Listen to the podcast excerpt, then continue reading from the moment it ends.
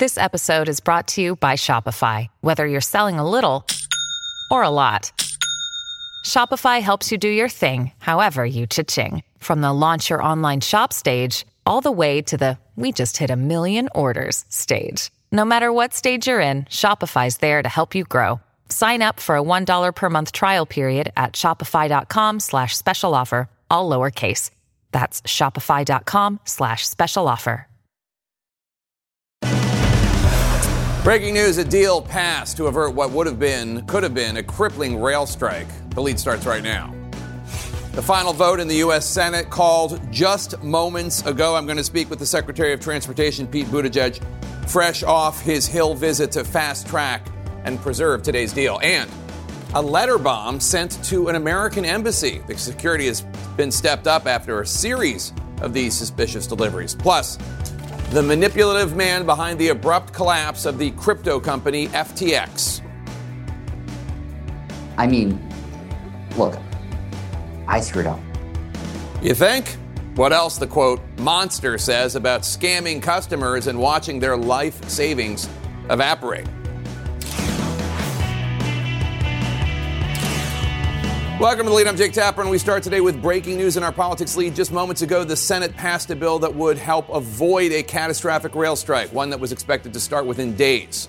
Now the legislation, which had already passed the House of Representatives, heads to President Biden's resolute desk for signing. Just a few hours ago, it looked as though the agreement could be derailed, with members of both parties, Democrats and Republicans, demanding paid sick leave for the union rail workers. CNN's Manu Raju starts off our coverage from Capitol Hill with an inside look at how this deal came together just minutes ago.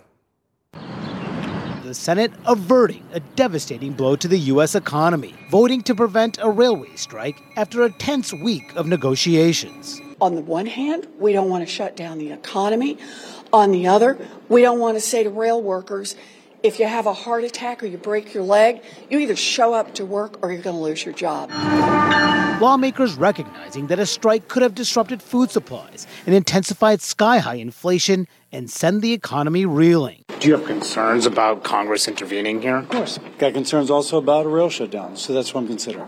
Tentative deal, now enforced by Congress, was brokered by the Biden administration, major railways, and 8 of 12 labor unions. But that plan lacks paid sick leave for workers, so progressives on Capitol Hill demanded that the Senate guarantee at least 7 days for rail workers. It would be an absolute outrage if these workers did not get at least 7 days paid sick leave. So this is a small number of dollars for their bottom line to take care of their workers the way that they should. President Biden defended the deal at the White House today when questioned on paid sick leave. What I've made it really clear is that what was negotiated was so much better than anything they ever had. But the amendment to mandate paid sick leave fell 8 votes shy of the 60 needed for passage, amid opposition from most Republicans who say that Congress should not dictate the terms of the negotiations. Moderate Democrat Joe Manchin agreed. I'm concerned about us jumping into that when you have 8 unions have agreed to the package that they negotiated with the Department of Labor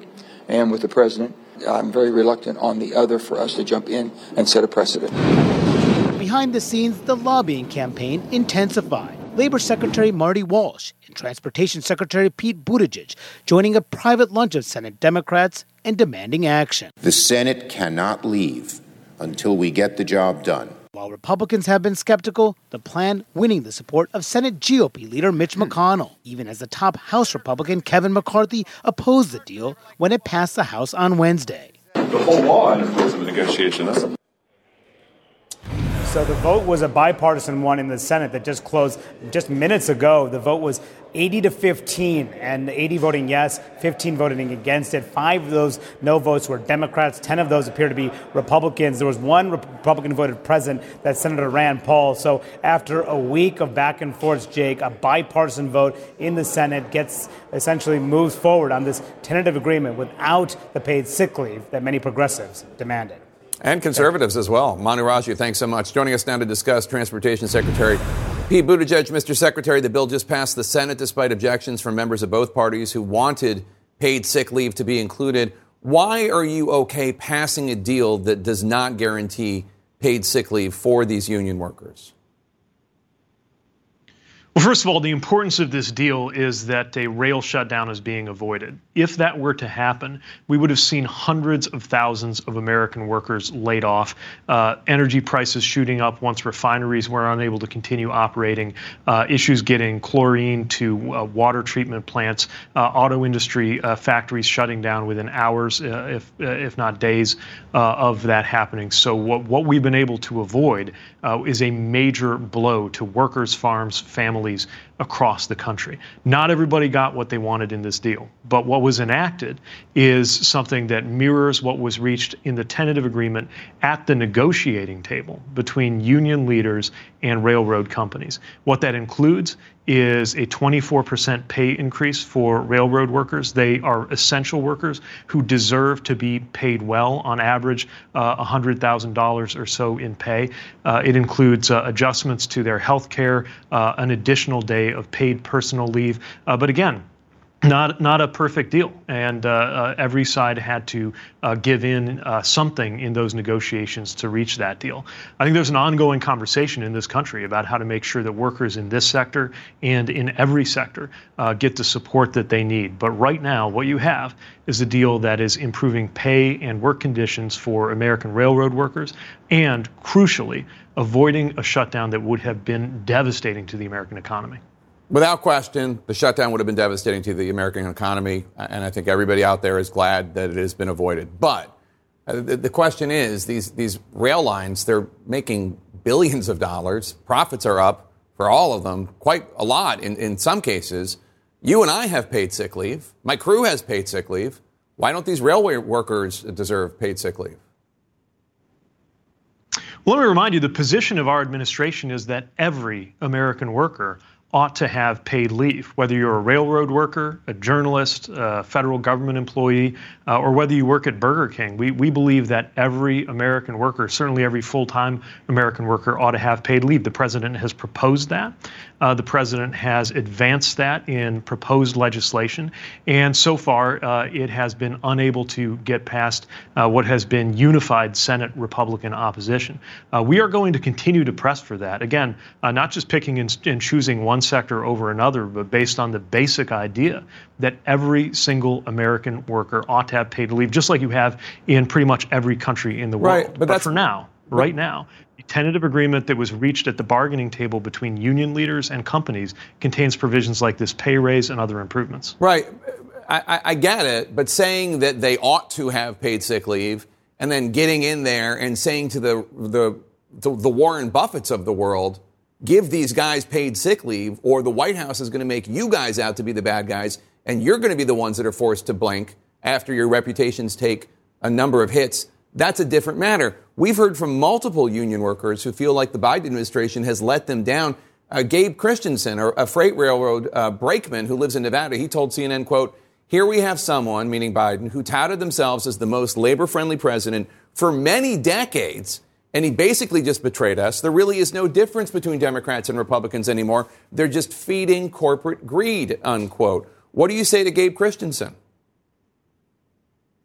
Well, if you don't think there's any difference, you should look at the difference between this president who has advanced good-paying jobs, who has made sure the National Labor Relations Board is able to do its job, who has put in the first card-carrying union member to be labor secretary in a generation, who has upheld everything from Davis-Bacon wages to the kind of working conditions to make sure that unions can thrive, because he believes strongly in American unions, in organized labor, and is proud to be the most actively pro-union president in a generation. Again, that doesn't mean everybody got everything that they wanted. And we need to have a broader conversation about the labor models and the business practices of transportation companies in this country. And I think that conversation's going to continue and will reach a new phase as soon as the ink is dry on this bill. But in the meantime, what you have is a tentative agreement that was reached by union leaders and company leaders at the bargaining table.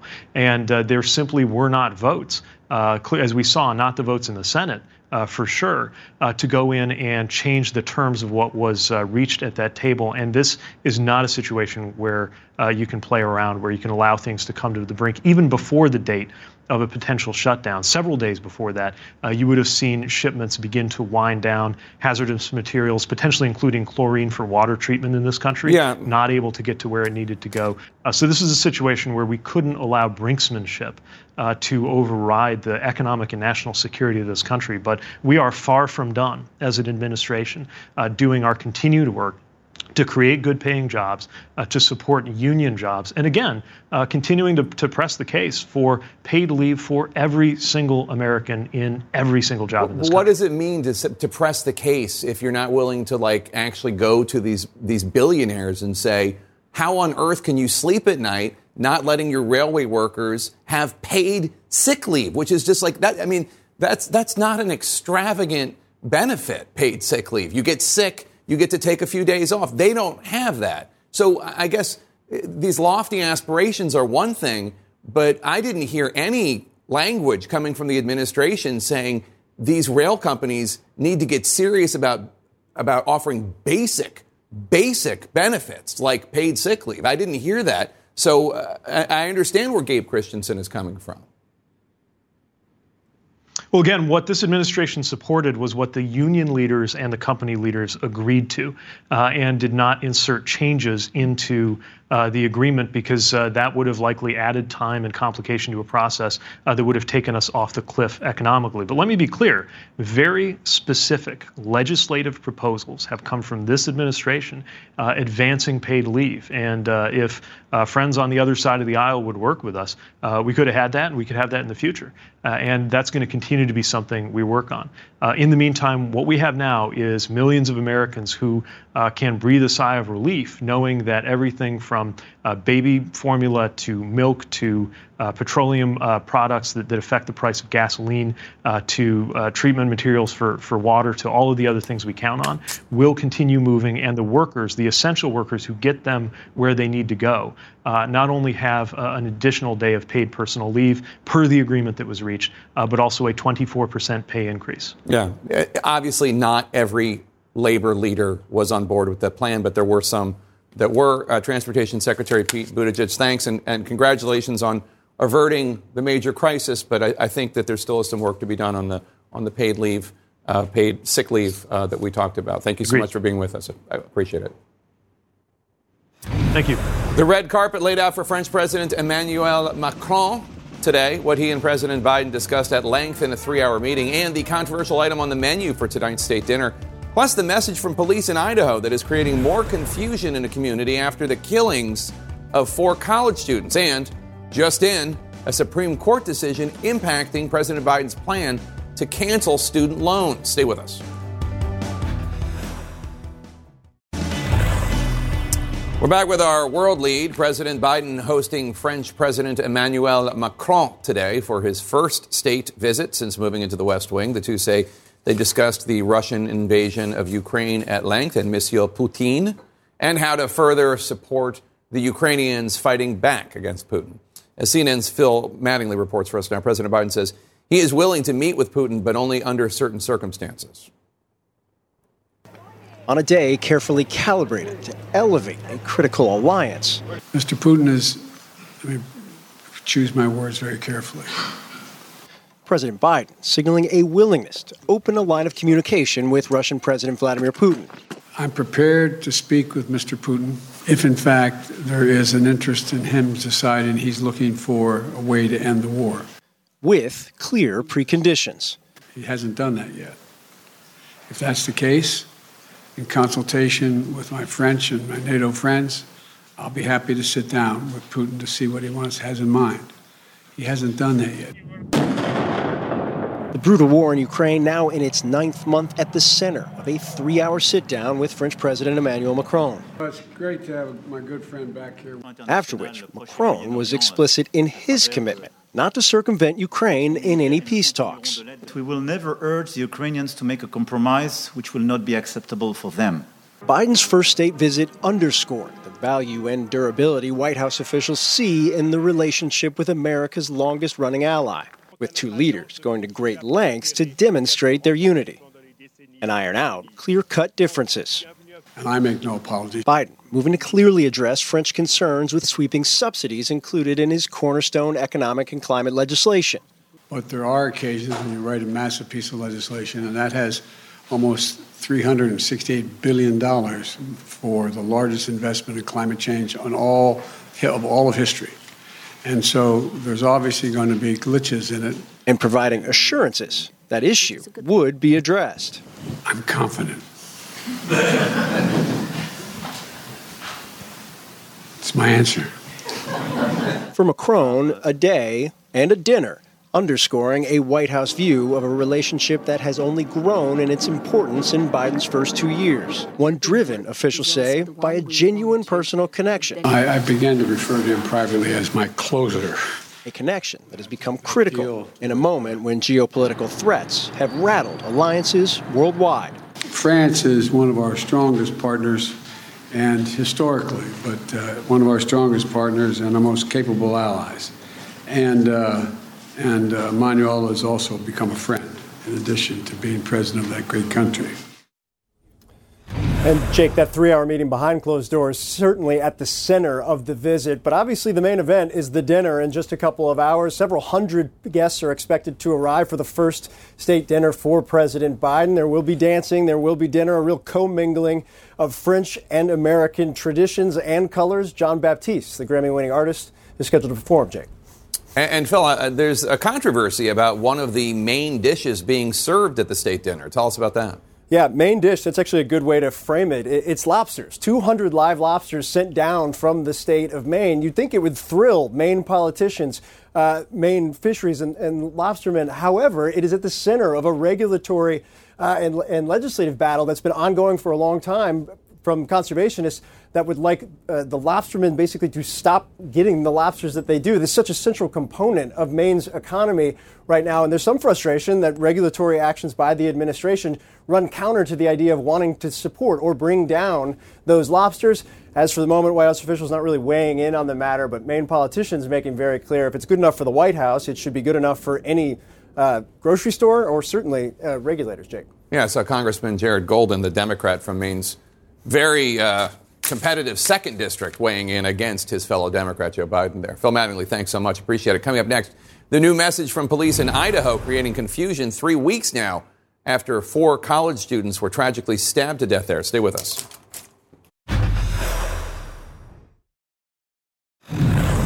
Topping our national lead today, contradictory statements from Idaho police are creating confusion 18 days after 4 University of Idaho students were found dead in their apartment. Hundreds came together in a moving vigil last night where families of the slain students shared memories and moments of silence. CNN's Veronica Miracles in Moscow, Idaho, where police are facing scrutiny not only for an apparent lack of progress in solving the case, but for confusing a grieving public.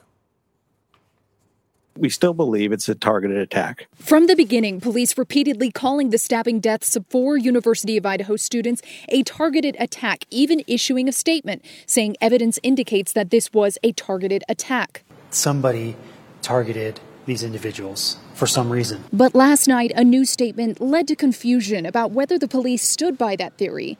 The department posting, detectives do not currently know if the residents or any occupants were specifically targeted, but continue to investigate. That statement brought a flurry of headlines suggesting police were doing an about-face. But they now tell CNN their post was in response to comments made by Latah County Prosecutor Bill Thompson, who said in an interview that the home of the victims and specifically 1 or 2 of the roommates may have been targeted. That alone is what police say they are clarifying, telling CNN, we remain consistent in our belief that this was indeed a targeted attack, but have not concluded if the target was the residents or its occupants. The police chief reaffirming that this morning. Why you believe it was targeted, or the reasons, are so crucial to the investigation that they cannot be revealed. And we are not going to reveal that. That's part of that investigation, trying to pull the pieces in that will help give us the before, the during, and the after. Police have towed all of the cars from in front of the home and confirmed they've received some lab tests back from the crime scene, though they won't say what they are. Meanwhile, the Moscow community is in mourning. As they gathered at a candlelight vigil Wednesday night, several of the victims' families spoke about their tremendous loss. The circumstances that bring us here tonight, they're terrible. The hardest part, we cannot change the outcome. And they also spoke about what comforts them during this difficult time. They shared everything. They eventually get into the same apartment together. And in the end, they died together in the same room, in the same bed. And Jake, the heavy police presence continues here in the community of Moscow and on campus. But for how much longer at the University of Idaho, that is unclear. Students get out next week for the rest of the semester, and they don't come back until mid-January. The University of Idaho tells me they're going to be revisiting their security plans as this investigation continues to unfold. Jake. All right, Veronica Miracle in Moscow, Idaho. Thank you so much. Let's bring in CNN counterterrorism analyst and former FBI senior intelligence officer Phil Mudd. Phil, we know that DNA test results are starting to come in. Do you have any confidence that a suspect could be identified in the next few days as a result of that? I would not say confidence. Hope might be a better term. Look, there's going to be a lot of data you have to look through. There's going to be, we know there's 6 residents there. There's also reports there was a lot of social activity at the house. So how much DNA, for example, hairs from other people is picked up? Can you determine whether those hairs were from visitors at a party 2 weeks ago? Or whether those hairs who are not from the people in the house might be related to the killer? I think that's going to take some time. On the reverse, Jake, I'd say if you have 4 physical attacks with interaction, including defensive wounds on the murder victims, the chance that the killer thought enough ahead to leave no evidence that police could find, I'm hoping they find some, because that's a lot of physical interaction to leave nothing behind, Jake. Well, that's what I'm wondering. Are you surprised that 18 days later there's been, as far as we can tell, no suspect named, no weapon found? I mean, it's almost 3 weeks. Maybe the public has been spoiled from entertainment versions of investigations, and maybe 18 days is actually not that long. But give us your take. I would say beyond surprised, very surprised, because you're not just talking about the many interviews with friends and family. You're talking about a relatively small community. But in the digital age, you can track everything a lot of what these young people were doing in the previous weeks through things like text messages. We've seen a lot of video from the locations they were at before, which not only allows us to look at a timeline of where they were, but who they talked to. You know every person they took a class with in the last year, 2 years. You know every neighbor they've had for years. So in the digital age, you can get a trail, you can get a pattern of life far different than you could have 20 years ago. And with the amount of investigation on this, to not have a significant advance, I'm not criticizing the police. I am saying that's pretty surprising. The FBI has been investigating alongside the local Idaho police, mostly helping gathering tips, we're told. Do you think the FBI should have a bigger role in this case, perhaps a more public role, perhaps even the primary role, considering, A, how little apparent progress there has been made almost 3 weeks into this, and B, the fact that the police have been making some inconsistent statements? I don't think the FBI should have a more significant role unless the state and locals ask for a more significant role. The FBI has relationships with more than 10,000 police departments across the country. That has everything to do with things like abductions to bank robberies to support, in this case, for murders. The typical role for the FBI is if it's a local case and you want assistance, there's not a federal violation, we provide assistance. If the FBI got into the position of telling police departments, we're taking over because we think you're incompetent, Jake, I don't want to see that world, because the cooperation with local police departments, I think, would decline dramatically. We don't want that. Is it not true that the longer this goes on, the tougher it will be to find the killer? Yeah, that's going to be true. I mean, you look at the case resolution rates and everything in the data will show you that. There's a flip side of this, though, and that is if you look at things like the FBI's most wanted category of people, anybody who did this who thinks they can cover their tracks for a year or 5 years or 10 years, the data don't bear that out. If there's a high-end investigation where investigators keep hunting for years, the chance, even if we have the tragedy of someone escaping for a month or 3 months or 6 months, the chance they escape forever, not that high, I think. All right, Phil Mudd, thanks so much. Appreciate it. Coming up next, a series of letter bombs sent in Spain. What happened when one was delivered to the U.S. Embassy? We'll tell you next. We start this world lead in Spain, which is on high alert after the discovery of 6 letter bombs. Police in Spain say that targets included the United States and the Ukrainian embassies in Madrid, as well as Spain's prime minister, Spain's defense minister, an arms manufacturer, and a Spanish Air Force base. A staffer at the Ukrainian embassy in Spain was hurt when an envelope exploded. The rest of the bombs were intercepted or deactivated before they reached their intended targets. Let's bring in CNN's Kylie Atwood at the State Department. Kylie, investigators believe that some of these letters may have originated in Ukraine?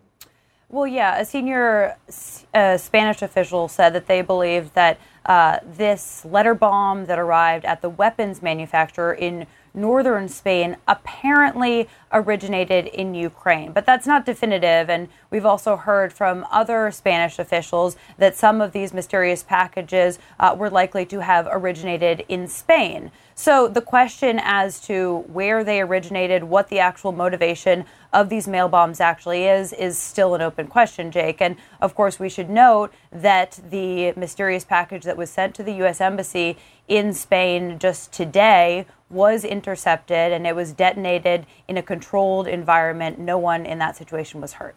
Kylie, let's turn to another story that we've been following. Today, the spokesman for the Kremlin, Dmitry Peskov, said that Russia is not going to engage with the United States on a proposed prisoner swap before the end of 2022. That sounds like unwelcome news for the families of detained Americans, Brittany Griner and Paul Whelan.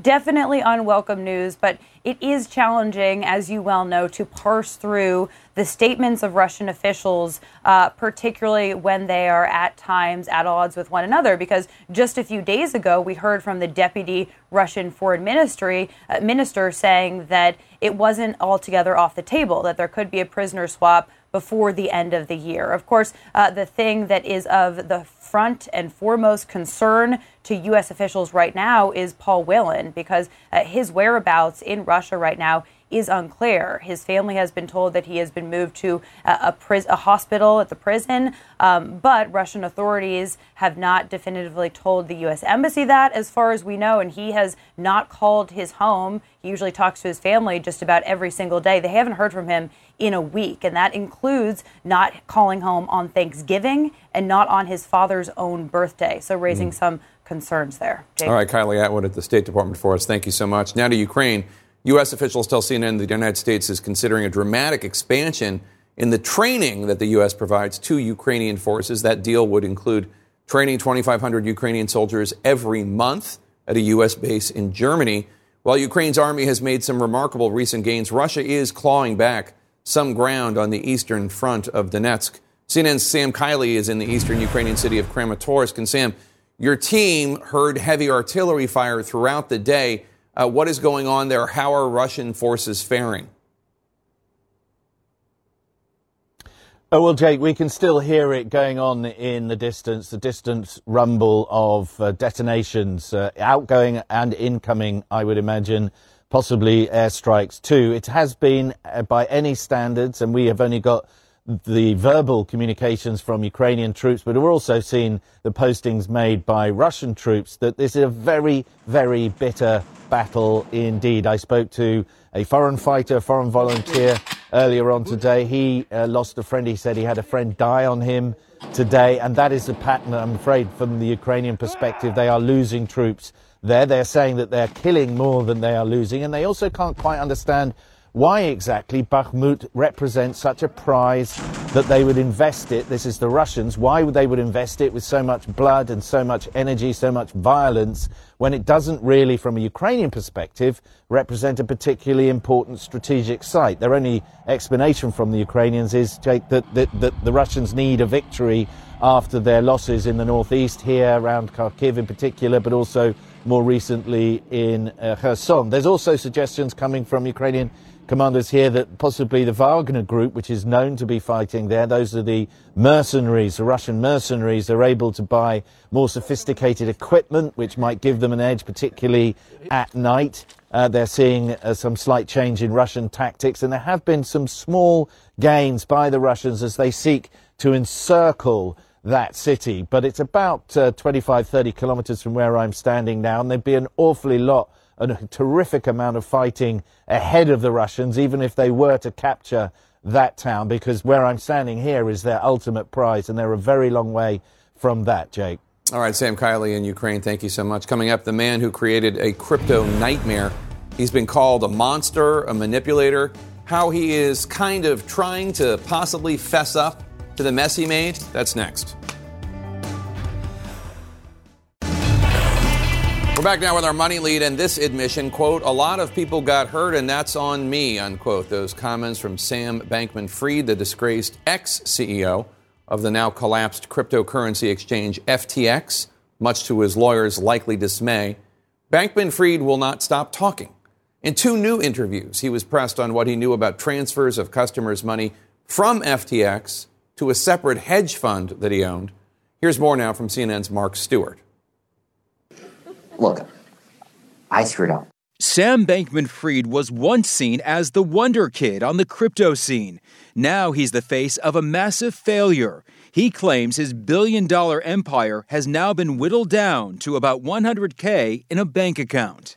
I was CEO. I was the CEO of FTX. And, I mean, I'd say this again and again, that means I had a responsibility. Customers around the world are scrambling to recover funds following the collapse of the one-time multi-billion-dollar business. Bankman-Fried shrugged off the comparison to Bernie Madoff, the man behind one of the biggest financial fraud schemes in history. A lot of people look at you and see Bernie Madoff. Yeah. I mean, I don't think that's who I am at all, but I understand why they're saying that. People lost money, and people lost a lot of money. And, I mean, at the end of the day, look, there's a question of what happened and why and who did what caused the meltdown. And I think that reads very differently, right? When you look at the classic Bernie Madoff story, there was no real business. FTX, that was a real business. FTX used celebrity endorsements from superstars like Tom Brady, Naomi Osaka, Steph Curry, even a Super Bowl ad featuring Larry David. But the big names can't cloud questions as to whether FTX improperly used investors' money to make loans to his hedge fund. I did not know that there's any improper use of customer funds. You also took out a $1 billion loan. What was that for? That was generally for reinvesting in the company. As investors ponder what's next, Bankman-Fried admits he didn't pay attention in a business that's based on trust. I wasn't spending any time or effort trying to manage risk on FTX, and that obviously that was a mistake. That's a stunning admission. What? That's a pretty stunning admission. Yeah, I mean, I don't know what to say. Like, what happened. I think I stopped working as hard for a bit. You know, honestly, if I look back on myself, I think I got a little cocky, maybe more than a little bit. And I think part of me felt like we'd made it. Mark Stewart joins us now. Mark, the collapse of FTX is capturing the attention of some lawmakers, including Democratic Senators John Tester of Montana and Elizabeth Warren of Massachusetts, who in interviews with Semaphores, Joseph Zeballos-Roig, are calling out crypto, saying it's, quote, all bullshit, unquote. This is still a very unregulated industry. And I think it remains to be seen, Jake, if there is going to be more regulation, if this is going to serve as a watershed moment. If we look back in history, the 2007-2008 financial crisis, the Bernie Madoff scandal, all of those events did lead to reform on Wall Street. Take a listen now to Michigan Senator Debbie Stabenow. Congress must act to pass legislation that will hold this industry to the same rules as traditional financial institutions and close gaping holes in our regulations. If we fail to meet this responsibility, consumers will continue to be harmed, and hardworking Americans will continue to lose billions of dollars at the hands of bad actors like FTX. And, Jake, these concerns are far from novel. This is something that the head of the Securities and Exchange Commission has been talking about now for months. All right, Mark Stewart, thanks so much. Really appreciate it. Coming up, controversy over the treatment of a black woman, a British citizen, inside Buckingham Palace, threatening to overshadow the royal visit to Boston by the Prince and Princess of Wales, William and Kate. Our royal correspondent Max Foster is live for us in Boston right now. Max, CNN is now hearing from that woman about her experience. Yeah, and she's basically continuing to talk about it because she said this is an issue that needs to be talked about. She was at an engagement at Buckingham Palace. She was there in her, she founded a domestic violence charity. It was a reception recognizing the blight of domestic violence. She was there in that capacity, but she got approached by a senior palace aide and she was repeatedly asked where she was from, where in Africa she was from, where her people were from, and she felt very uncomfortable. She wanted to leave, but she said she wanted to stay in the end because she realized she shouldn't have to feel uncomfortable in that situation. The aide has resigned, an investigation is underway, and today Ngozi Fulani went on CNN to try to educate people effectively about her experience so others could learn from it. I'm standing next to two other black women, and the look on their faces shows me that this is not my imagination. I'm not being... You know, she's really going at it hard here. Then she said, I can see I'm going to have a challenge to get where you come from out of you. And I. So then she says, what's your nationality? Lady, I'm British.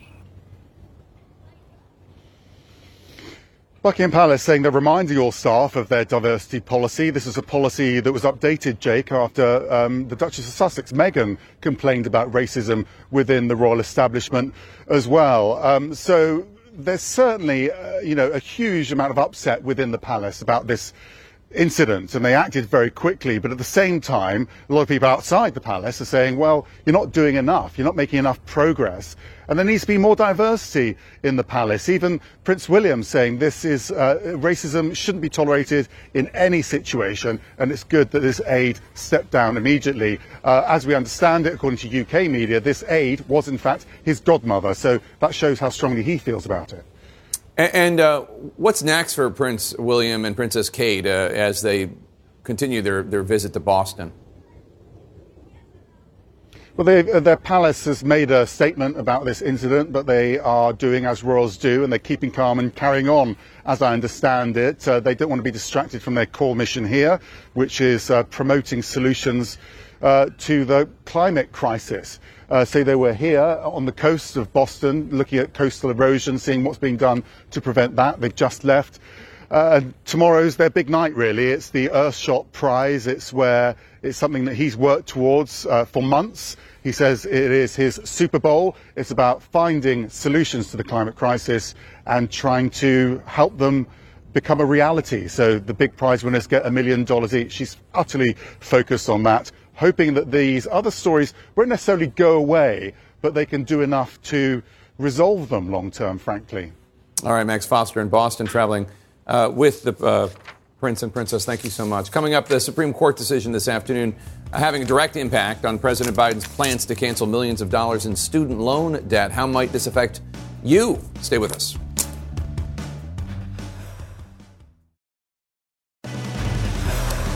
Welcome to The Lead. I'm Jake Tapper. In this hour, former President Obama headed to Georgia to help Democratic Senator Raphael Warnock. Can Obama's closing message make a difference?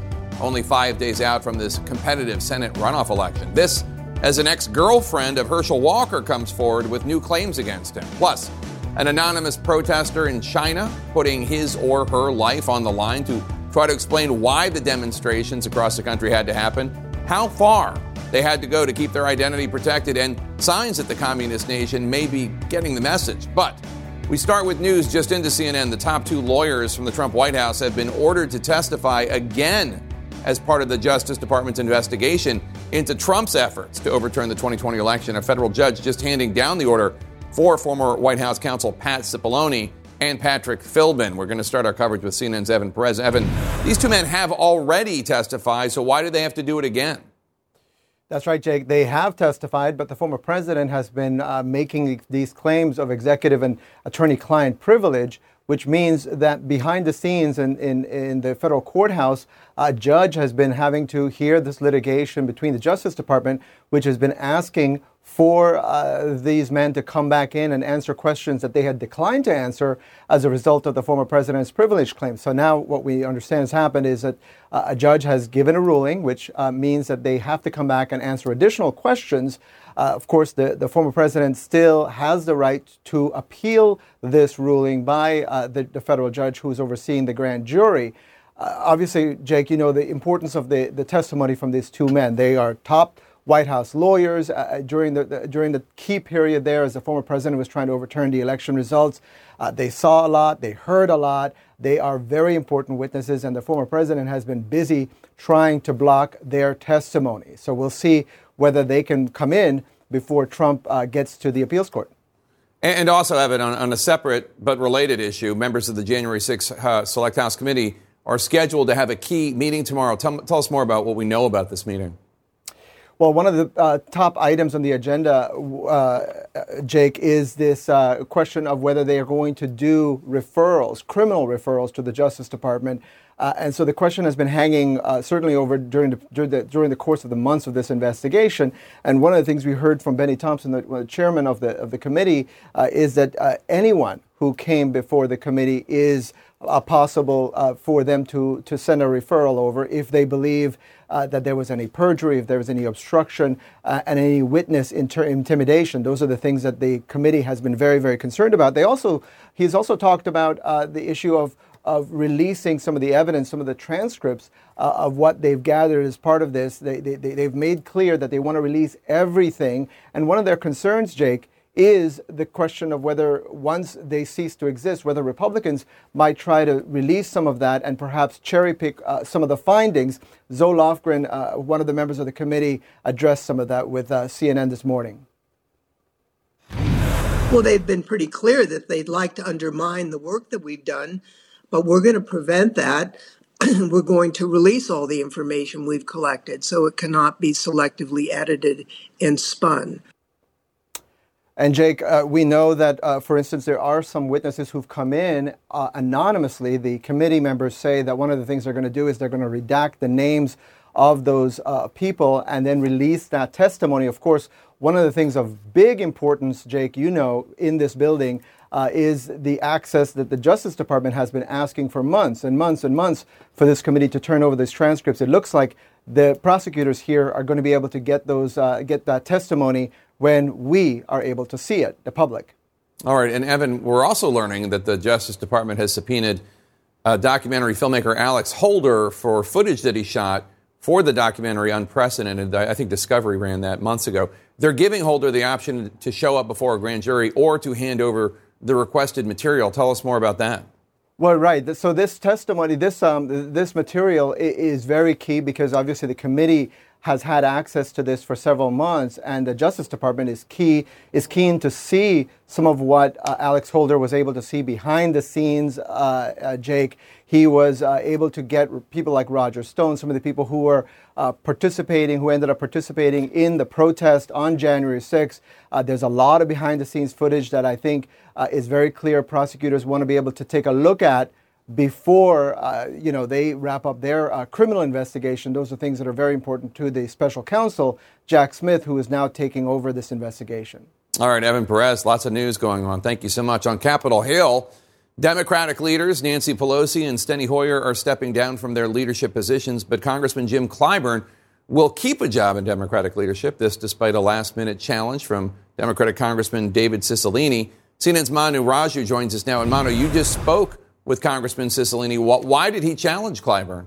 Yeah, he told me that he believed that the House Democrats needed to have a spot at the leadership table from someone from the LGBTQ community. He said that this will be the first time in 6 years that someone from that community has not been represented by House Democrats. So he did announce a bid yesterday, even though Jim Clyburn had announced a couple of weeks ago that he, in fact, would run for this position, what represents the number 4 position in the House Democratic caucus. Now, he said he ultimately decided to step aside because he got assurances from House Democrats that they would include some sort of position position from a member of that community on their leadership team. He said that it's still being formulated. He said it's important, particularly given attacks that have been leveled from Republicans against some members of that community, namely the trans community. Now, after Cicilline decided to step aside, Clyburn was, in fact, elected unanimously by the House Democratic Caucus earlier today. And, Jake, this all comes as a relative, very smooth transition has occurred in the aftermath of Nancy Pelosi stepping aside 2 weeks ago from running the caucus that she has led for the past 2 decades. As soon as he stepped aside, you mentioned Steny Hoyer, who was a number 2 for a long time, who had thought about running for the number 1 position, decided not to do that. Jim Clyburn, also, he was the number 3 in the last Congress. Now he's going to be the number 4. That paved the way for a succession, all taking shape, all being elected unanimously. Hakeem Jeffries will be the first black leader of any caucus in Congress, followed by Catherine Clark, who will be the new number 2, and Pete Aguilar from California will be the top 3 members, with Clyburn as the number 4. So, Jake, their team now being set as the House Democrats are preparing for a different role, life in the minority, life in the opposition party, as House Republicans themselves are still trying to figure out whether Kevin McCarthy will have the votes to become Speaker on January 3rd. All right, Manu Raju, thank you so much. A big new legal setback for the Biden administration tops our money lead right now. The Supreme Court is keeping a block on the president's student loan forgiveness plan. Let's bring in CNN's Jessica Schneider. Jessica, tell us more about this, because it now seems it's going to be many more months before we know the fate of the president's debt relief plan. Right. So it's on hold until at least February, Jake. So the good news for the Biden administration here is that the Supreme Court is actually fast-tracking these arguments. They'll hear them in February, which is quicker than they would have. The bad news is that this loan forgiveness program, it remains on hold. So for all those student borrowers who are counting on maybe between $10,000 and $20,000 in debt relief, they won't be getting that anytime soon. They'll have to wait until the Supreme Court ultimately makes a decision. And the administration here, they've been sending out these letters basically telling students, you're not going to get the relief that we had thought you would. So the Secretary of Education sent out the letters to those who were approved. 16 million people have already been approved so far, saying that unfortunately, a number of lawsuits have been filed challenging the program, which have blocked our ability to discharge your debt at present. Those court challenges continue with the Supreme Court hearing the arguments. There is a silver lining here, though. The Biden administration had put in place a loan pause. That was back because of COVID. Certain borrowers didn't have to pay their loans. They've now extended that pause, so certain borrowers will not have to pay any loans back, and they said that will be in effect for 60 days after all litigation concludes. So that will be in effect at least until February, possibly as late as May or June here. But on that block, at least until February when the Supreme Court hears, and probably beyond, because then they have to make a ruling. They have to make a decision. Right. Does the Biden administration have any other recourse? They don't. This was the end of the line here. The Fifth Circuit ruled against them actually just last night. The Eighth Circuit ruled against them. They had gone to the Supreme Court to say, we need some emergency relief here. Can you take off these injunctions and let this program go into effect? The Supreme Court said, we're not going to lift these injunctions. We're not going to let this program go back into effect. We will throw you a bone. We'll hear arguments on the case. But there's really no other recourse at this point. The Biden administration will have to wait till February to argue in front of the justices. All right, Jessica Schneider, thanks so much. Appreciate it. Coming up, the Georgia Senate runoff and the new accusations against Herschel Walker from a different ex-girlfriend coming just 5 days before the end of this runoff election. And lawyers in commercial after commercial on the hunt for any victims of contaminated water at Marine Base Camp Lejeune. CNN also started digging what we learned about many victims who may be out there. That's ahead.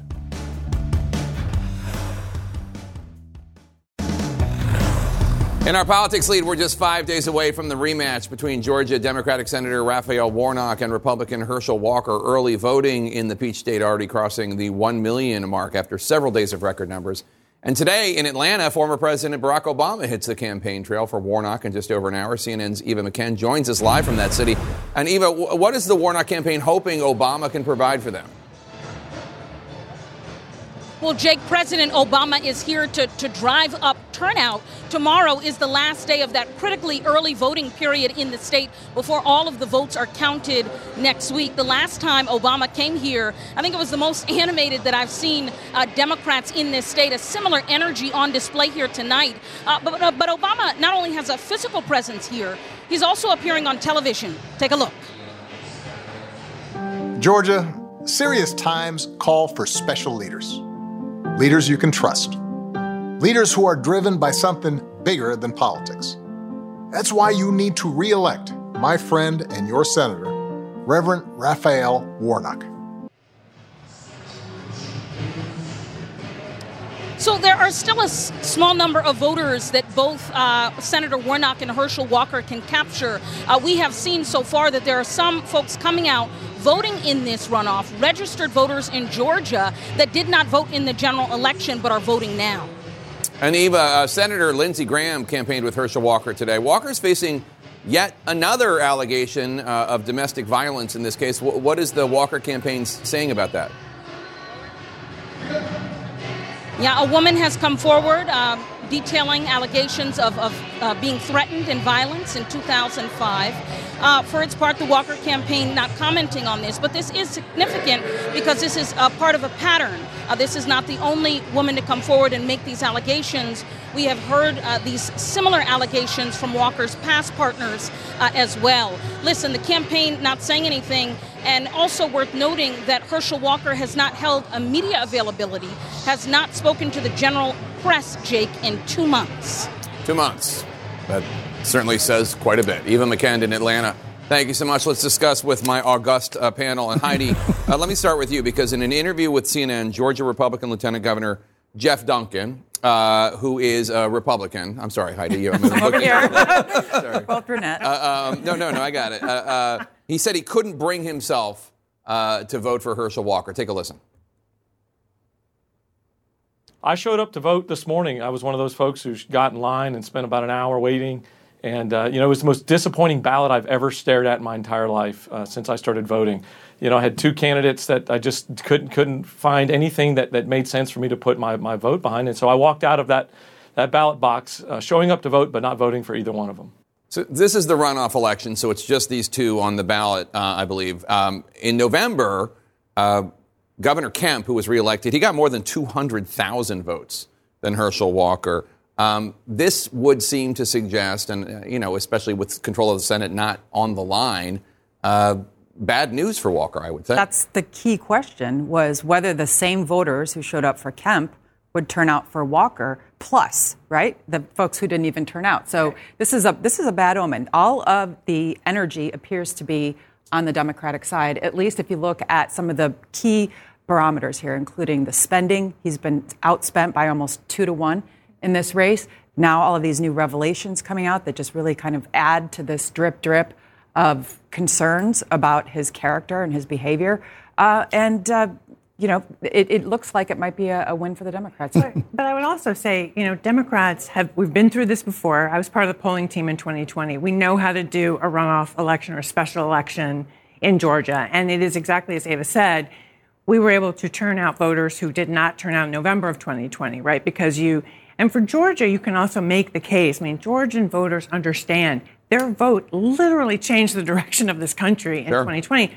So in terms of making the case to people that it matters, the other thing I'll say is, there's a conversation, quite frankly, going on among African-American voters about which of these two men do you want representing black men on the national stage in the Senate of the United States of America, and that does not favor Walker. What is the argument that Republicans are telling their voters in Georgia to try to get them to turn out for Herschel Walker? I could see it being more compelling if control of the Senate was on the line, right. But it's not. Yeah, you're exactly correct, Jake. And so, Lieutenant Governor there, kind of depressing to hear him come out and say he couldn't take one for the team, right? If one of the leaders of the party in the state of Georgia can't take one for the team, what's the average Republican voter going to do? He's a very conservative, religious conservative Republican. I spent some time in the green room with him. He's a really good guy, very nice guy. Yeah. And I talked to Governor Kemp about this a few weeks ago at the RGA in Orlando, and said, "Look, if you're not knocking on doors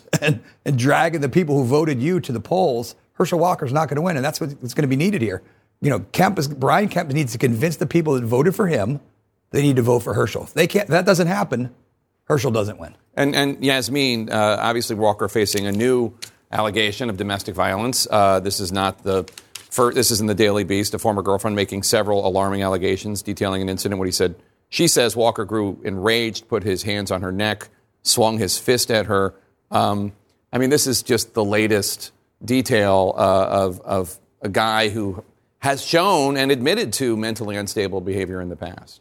Yeah, absolutely. And I think, you know, even if he did come out with a denial, it would be kind of hollow at this point because all of these allegations have followed such a consistent pattern that it's hard to dismiss them. This woman also put her name on the record to this. This wasn't some anonymous accuser. And then, of course, you had right before the midterm elections in November, these women coming out and saying he paid for their abortions, just as he came out with a very sort of stringent stance on abortion, not wanting... No exceptions.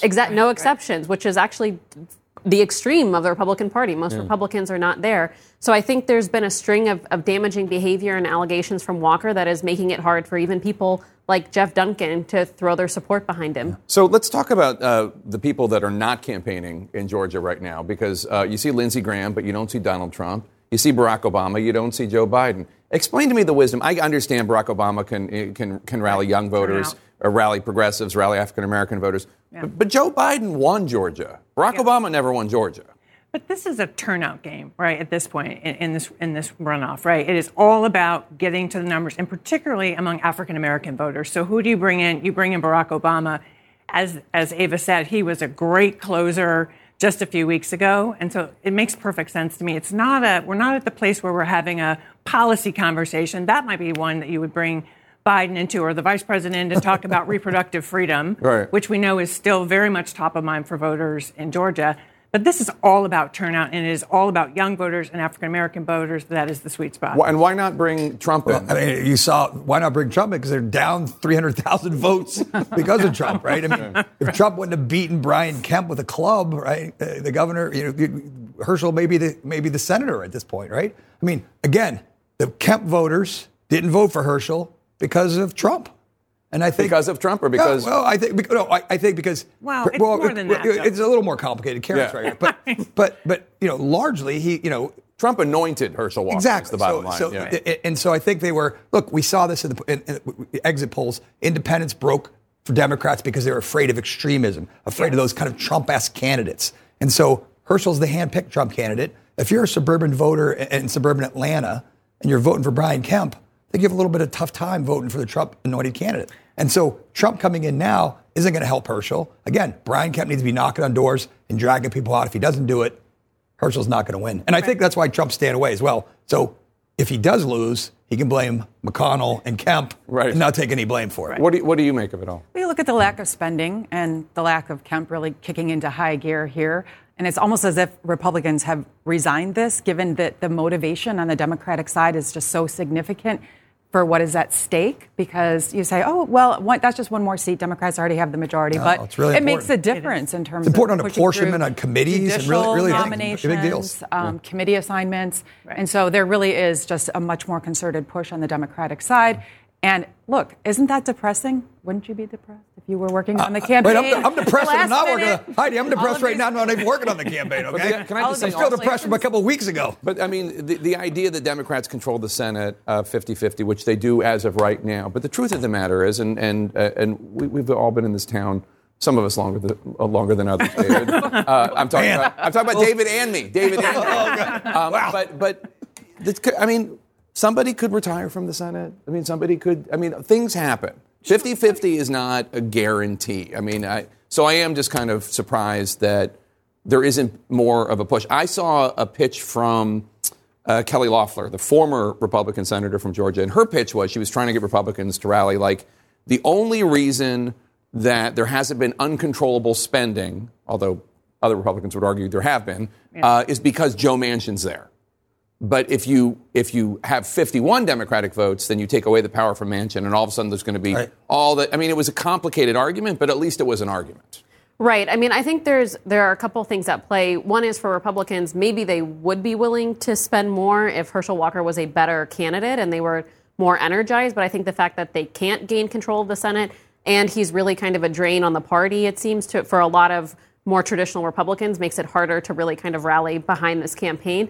And then I think for Democrats, like Heidi said, they see a lot to gain from having 51 seats. Mm-hmm. I'm not totally convinced that without Manchin, you'd have uncontrollable spending. I mean, they still have Kristen Sinema to contend with. Right. They've still, I mean, 51 is not exactly a... Thank God if you're a Republican, by the way. Thank God. Right. It's not exactly a decisive margin, but it does give them a little bit more room to maneuver on some of these issues. And yeah. I mean, you only have margin to lose one vote. That's not a lot, but at least you don't need to secure every single vote. And they're always short Manchin or Sinema. I also just want to read this quote, Karen. It's from former House Speaker Newt Gingrich, also from Georgia. He has this new warning for Republicans about 2024. He says, Republicans must learn to quit underestimating President Joe Biden. Conservatives' hostility to the Biden administration on our terms tends to blind us to just how effective Biden has been on his terms. An interesting comment from him. So I agree with the overall premise of what he said. People have been underestimating Joe Biden to their peril for a very long time. I remember all the conversation about how he'll never run for president. He'll never be president. Oh, well. He'll never get the nomination. He'll never get the nomination. Right? I mean, just the long list. That being said, reading what he wrote, what Gingrich wrote, it's delusional. It is exactly, talk about extremism, talk about all the things. Well, we took the most palatable section. I know. There was a whole part about, that was the most palatable. There was a whole section about, I wrote it down, shared American culture. The Republican Party has a lack of understanding about what that means right now, particularly in a country that is basically majority, minority, where women and reproductive freedom is a top issue, where younger voters, clearly there is potential for them to be a powerful political voting bloc. And he was talking about traditional values and looking at the past. What do you think? Listen, Newt's onto something because we got smoked, right? I mean, clearly this midterm was a complete drubbing, right? Republicans missed it. We missed everything. But he says you missed it because of all the reasons that you missed it. That's my point. No. But he said. We're obviously, look, I mean, I'm not so sure it's Joe Biden has some sort of magical powers, right? I think you had, a very effective Congress. Don't underestimate the power of Nancy Pelosi. Yeah, she was very, very powerful. Schumer, the Congress was very disciplined. They did a lot of things they wanted to do. They jammed things through. So I'm not sure it's all Biden, but don't underestimate the Democratic Party, I think, or some of the messages they had. That would be a better message. All right. Thanks, one and all for being here. Democracy, also a very important issue. And democracy won. It was on the ballot. That was certainly on the ballot and won, especially in our home Commonwealth. Georgia's runoff between Democratic Senator Raphael Warnock and Republican Herschel Walker. It's now only 5 days away, and we're going to bring you special coverage that night. It starts at 4 p.m. Eastern Tuesday. Stay with us. Also ahead, the great lengths a protester in China is taking to speak to CNN to share why recent demonstrations in that communist country had to happen. Stay with us.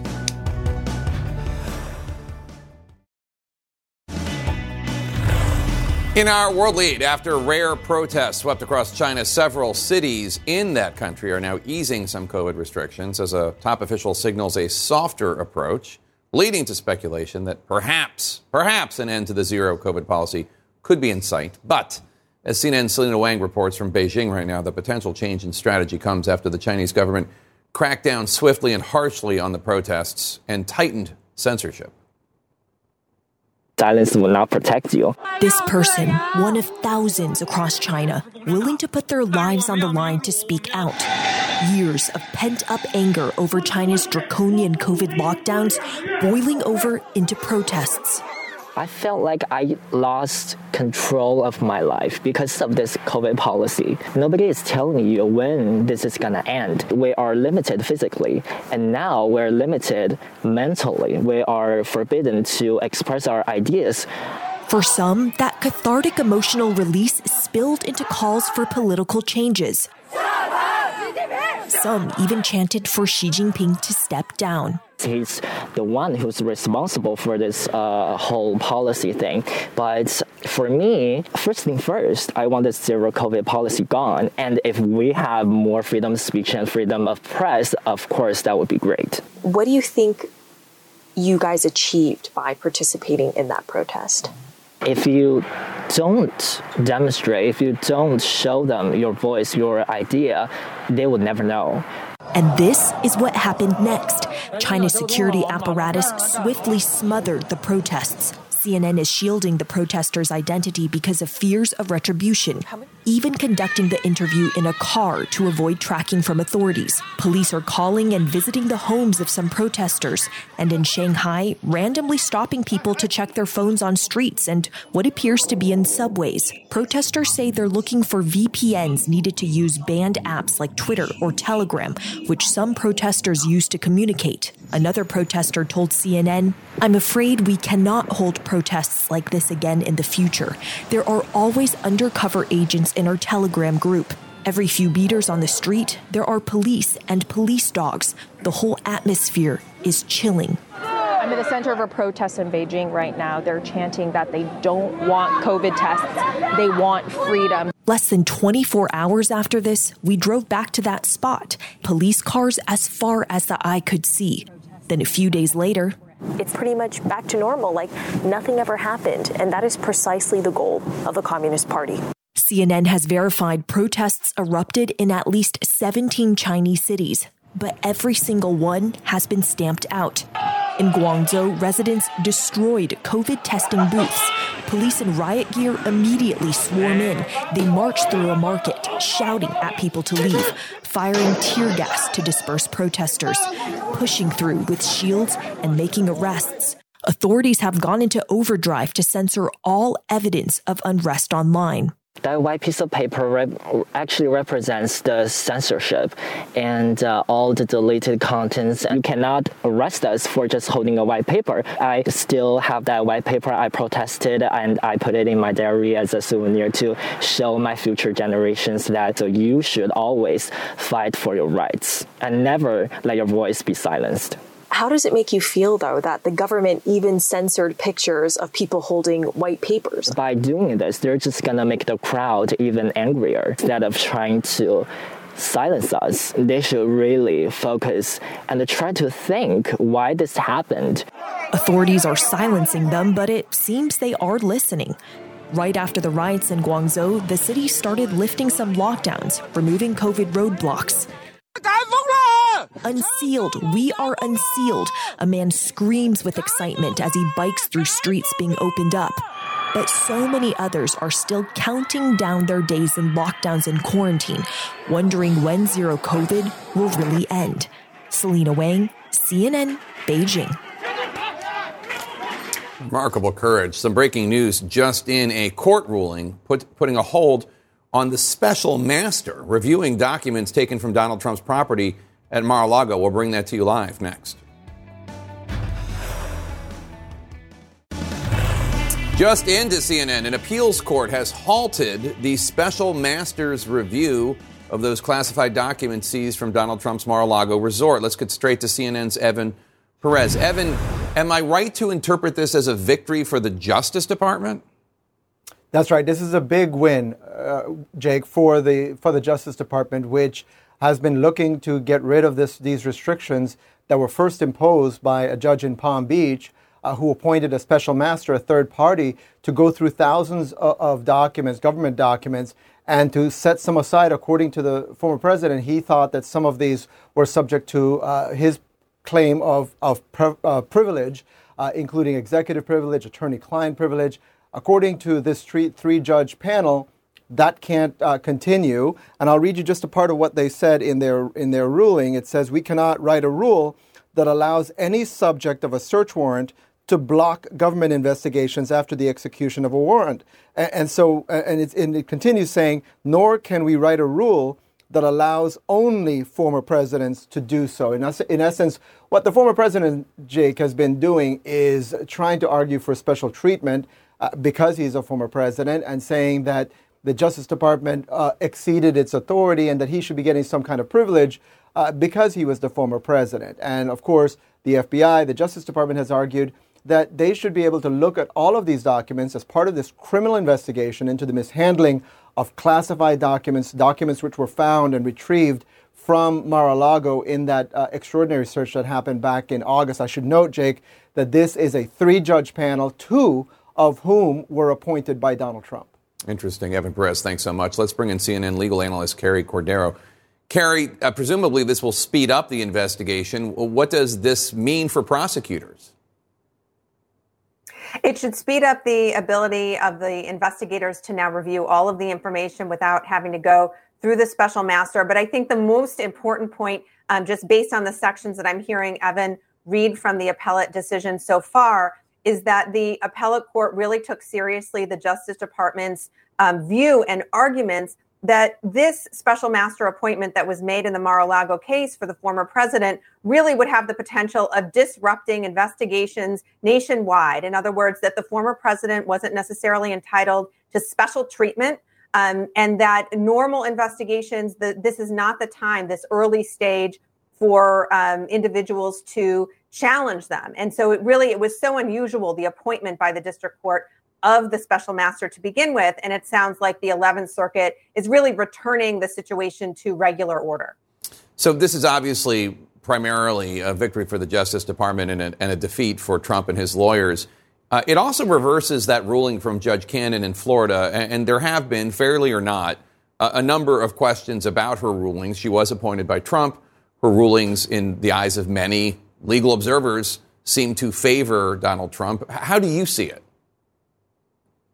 Well, I think the issue is that, first of all, with respect to the judiciary across the board, there have been appointees by the former President Trump who have handled lots of the January 6th cases, who are doing their job equitably and fairly. And so I want to be careful not to, suggest that all judges appointed by former President Trump are therefore going to rule in his favor. But this particular appointment of the special master by Judge Cannon in this case on the Mar-a-Lago search was really unusual. It really did appear like it was special treatment for a former president, not a situation that any other individual in the country, if they would have been subject to a physical search by the FBI based on probable cause and a warrant issued by a federal judge, nobody else would have gotten a special master. And quickly, if you could, this is a complicated case for prosecutors, given at the heart of the case it revolves around highly secret government records. What challenges does that present for prosecutors? Well, national security cases are really hard. I mean, they take a long time.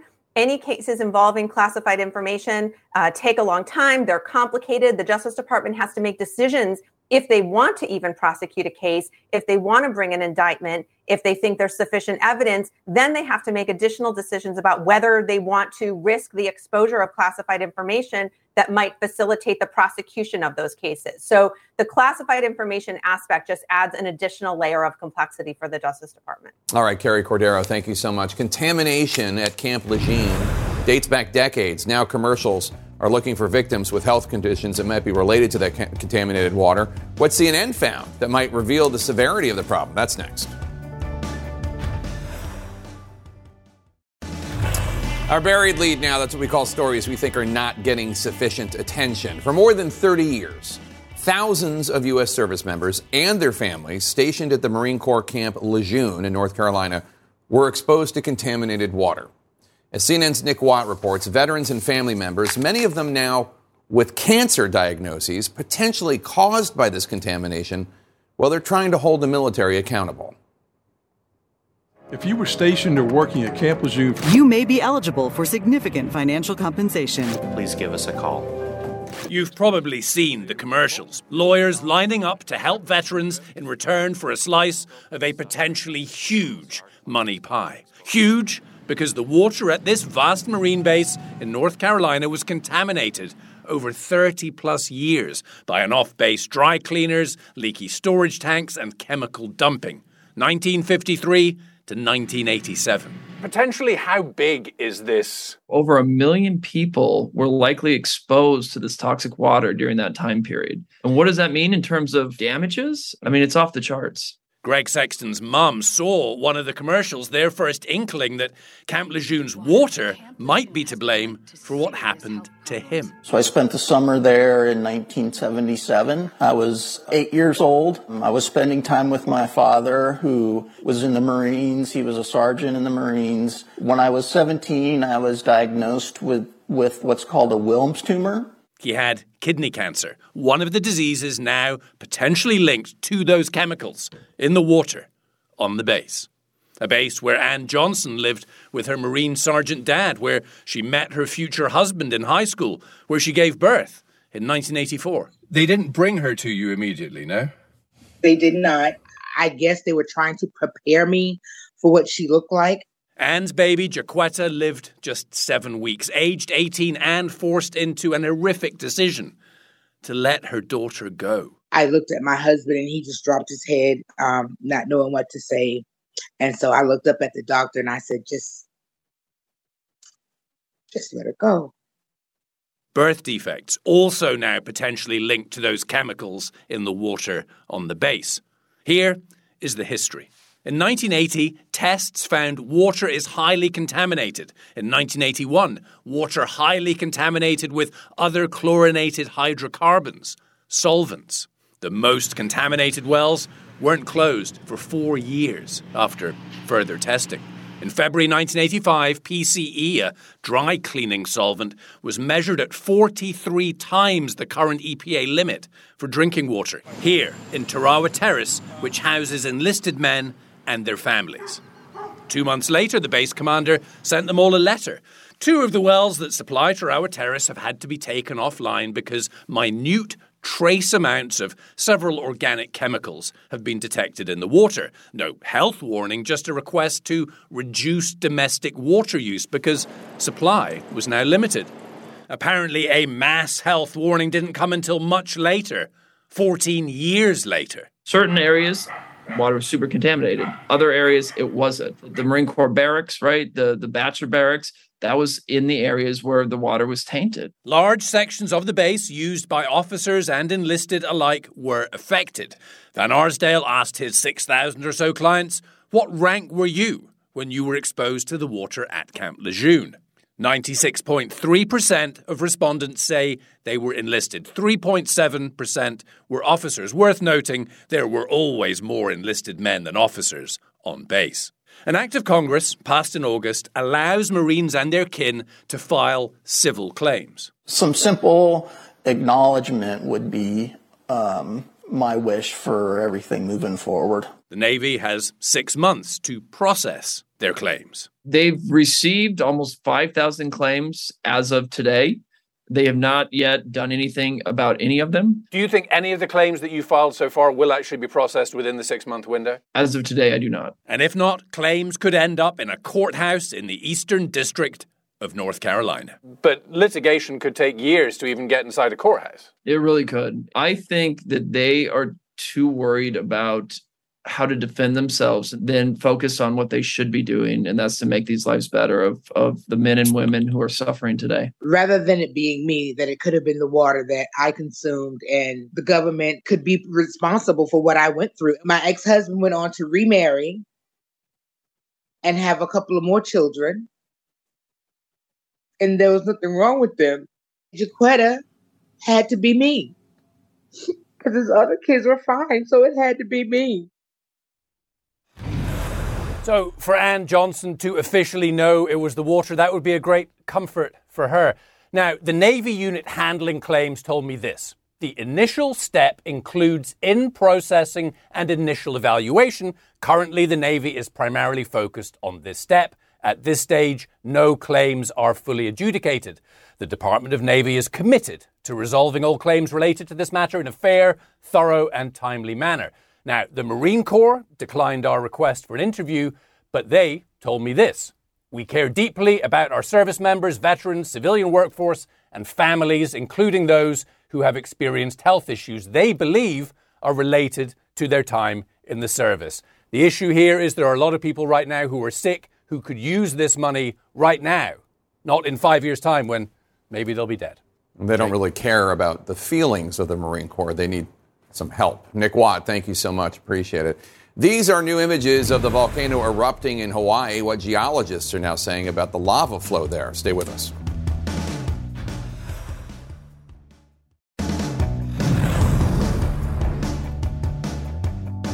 The lava spewing from Hawaii's Mauna Loa volcano is significantly slowing down, we're told. The USS Geological Survey says it is now moving slower than 1 mile an hour, the lava. This comes as the U.S. Geological Survey said lava could cause the Big Island's Saddle Road to be shut down. That would cut off the east and west parts of the island. But the agency is reiterating that the road could still be shut down within a week if the lava continues to head in the same direction. State health officials are warning of possible health complications from the eruption. You can follow me on Facebook, Instagram, and Twitter at Jake Tapper. You can tweet the show at The Lead CNN. If you ever miss an episode of the show, you can listen to The Lead wherever you get your podcasts. Our coverage continues now. Alex Marquardt is in for Wolf Blitzer in the Situation Room. See you tomorrow.